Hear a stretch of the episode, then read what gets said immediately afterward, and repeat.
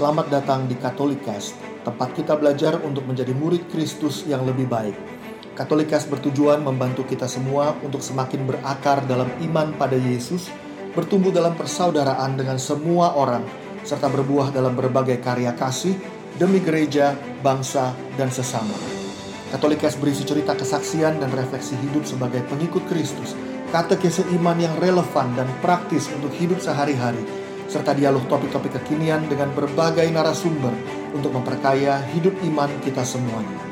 Selamat mendengarkan, Tuhan memberkati.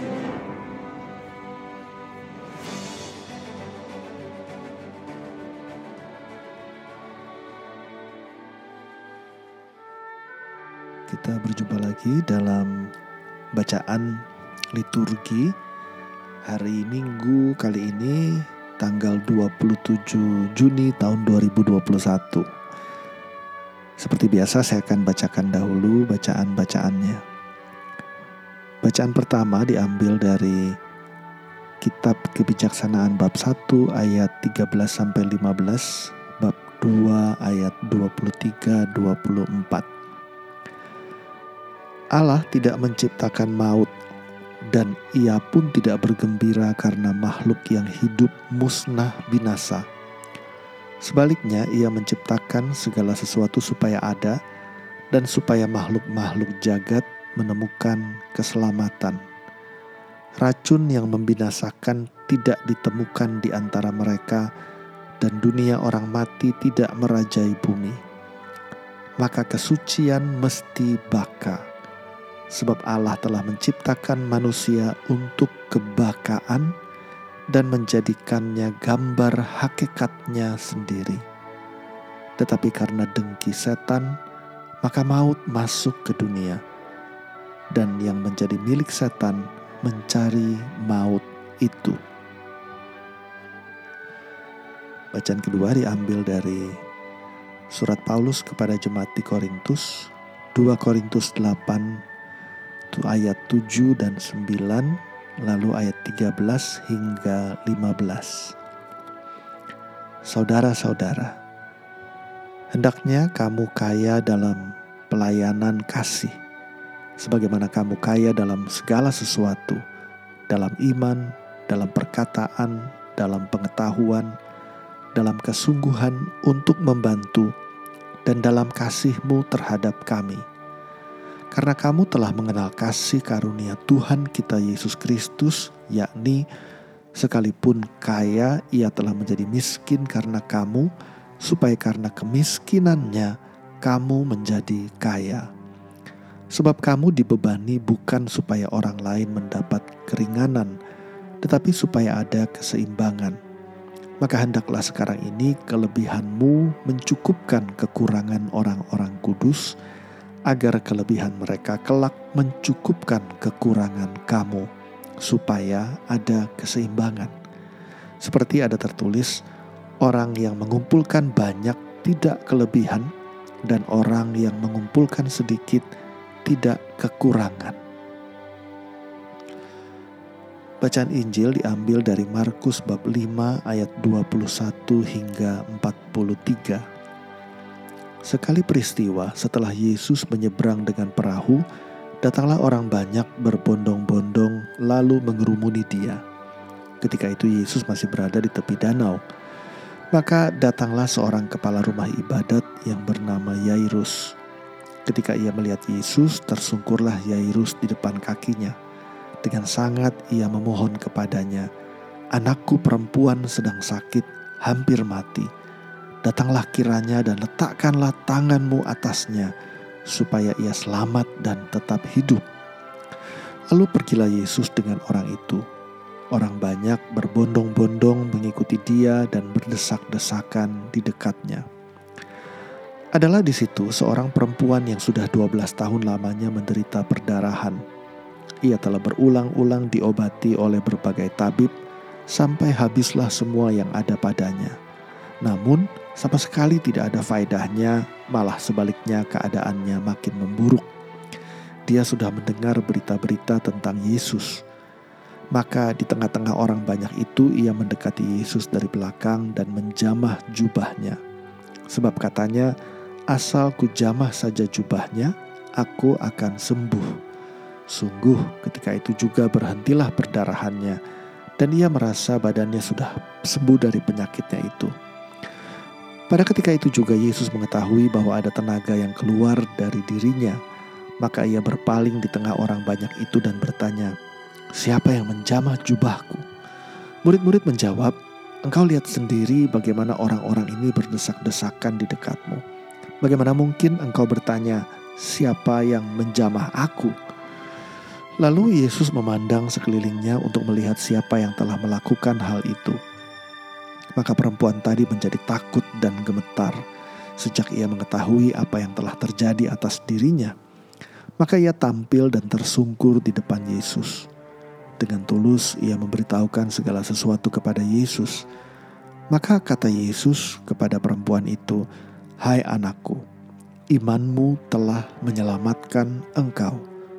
pergilah dengan selamat dan sembuhlah dari penyakitmu. Ketika Yesus masih bicara, datanglah orang dari keluarga kepala rumah ibadat itu dan berkata, "Anakmu sudah mati. Apa perlunya lagi engkau menyusah guru?" Tetapi Yesus tidak menghiraukan perkataan mereka dan berkata kepada kepala rumah ibadat, "Jangan takut, percaya saja." Lalu Yesus tidak memperbolehkan seorang pun ikut serta kecuali Petrus, Yakobus, dan Yohanes, saudara Yakobus.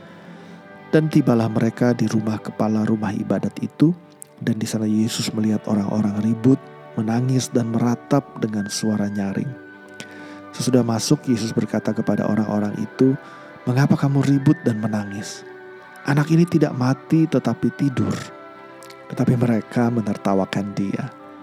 Maka Yesus menyuruh semua orang itu keluar. Lalu ia membawa ayah dan ibu anak itu dan mereka yang bersama-sama dengan Yesus masuk ke dalam kamar anak itu. Lalu Yesus memegang tangan anak itu seraya berkata, Talita kum, yang berarti, Hai anak, aku berkata kepadamu, bangunlah. Seketika juga anak itu bangkit berdiri dan berjalan sebab umurnya sudah 12 tahun. Semua orang yang hadir sangat takjub dengan sangat Yesus berpesan kepada mereka supaya jangan seorang pun mengetahui hal itu. Lalu Yesus menyuruh mereka memberi anak itu makan. Teman-teman semuanya, bacaan Injil yang panjang hari ini punya pesan yang sangat penting bagi kita semuanya. Bayangkan, ada seorang yang punya anak yang sakit parah, namanya Yairus. Maka pada saat anaknya sudah hampir mati, dia datang kepada Yesus, minta tolong Yesus menyembuhkan anak perempuannya datang ke rumahnya. Bayangkan anak perempuannya itu sudah sakit hampir mati. Tapi dalam perjalanan, ada seorang perempuan yang sudah 12 tahun perdarahan uh, menyentuh jubah Yesus sehingga ada kekuatan yang keluar dari Yesus dan menyembuhkan perempuan itu. Lalu apa yang terjadi?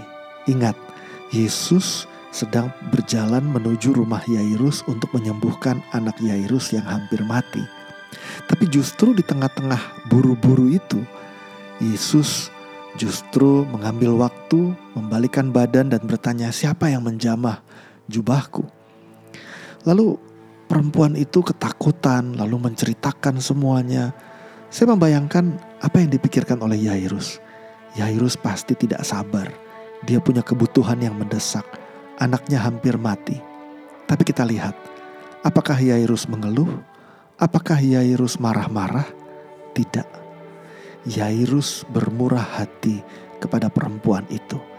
Dia memberikan ruang bagi Yesus dan perempuan itu, bagi Yesus untuk mengasihi perempuan itu, bagi perempuan itu untuk mengalami jamahan dan sapaan dari Yesus. Lalu apa yang terjadi? Setelah semuanya selesai, Yairus tidak mengeluh, tidak marah-marah. Orang-orang Yairus, orang orang pelayan dari rumahnya datang dan melaporkan bahwa anaknya sudah mati. Tapi Yesus bilang, "Jangan takut, percaya saja."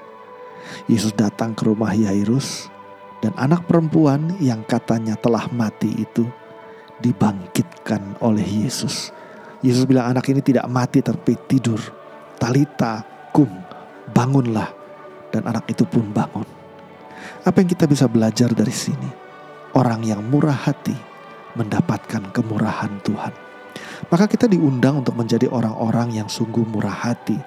Kalau kita dengarkan tadi bacaan yang pertama, Tuhan tidak menciptakan maut, Tuhan tidak bergembira kalau ada manusia yang binasa, tetapi agar supaya semua makhluk diselamatkan. Maka kalau kita kesal sama orang, jangan kita marah-marah dan berharap dia mati atau binasa, tetapi berharaplah supaya dia selamat. Karena dengan kita bermurah hati, mendoakan keselamatan bagi orang jahat, kita pun akan mendapatkan kemurahan. Itu seruan dari Paulus pada bacaan di Korintus. Saudara-saudara kata Paulus, kita semua diundang untuk sungguh dalam membantu, sungguh mengasihi, sungguh berbagi. Karena waktu kita bermurah hati kepada sesama, kita akan menerima kemurahan. Maka mari perhatikan kata-kata kita. Apakah kita mengutuki orang yang kita benci, orang yang bersalah? Apakah kita berbagi kepada orang yang kekurangan? Apakah kita memaafkan, mengampuni? Kalau kita bermurah hati, maka upah orang yang murah hati adalah menerima kemurahan lebih lagi dari Tuhan Yesus. Terima kasih telah mendengarkan podcast ini. Jangan lupa untuk berbagi Katolikes kepada para sahabat dan kenalan kita, supaya semakin banyak orang mengenal kabar gembira Tuhan Yesus dan mengalami kasihnya yang memulihkan, menguatkan, dan memberkati. Sampai jumpa di episode Katolik yang lain.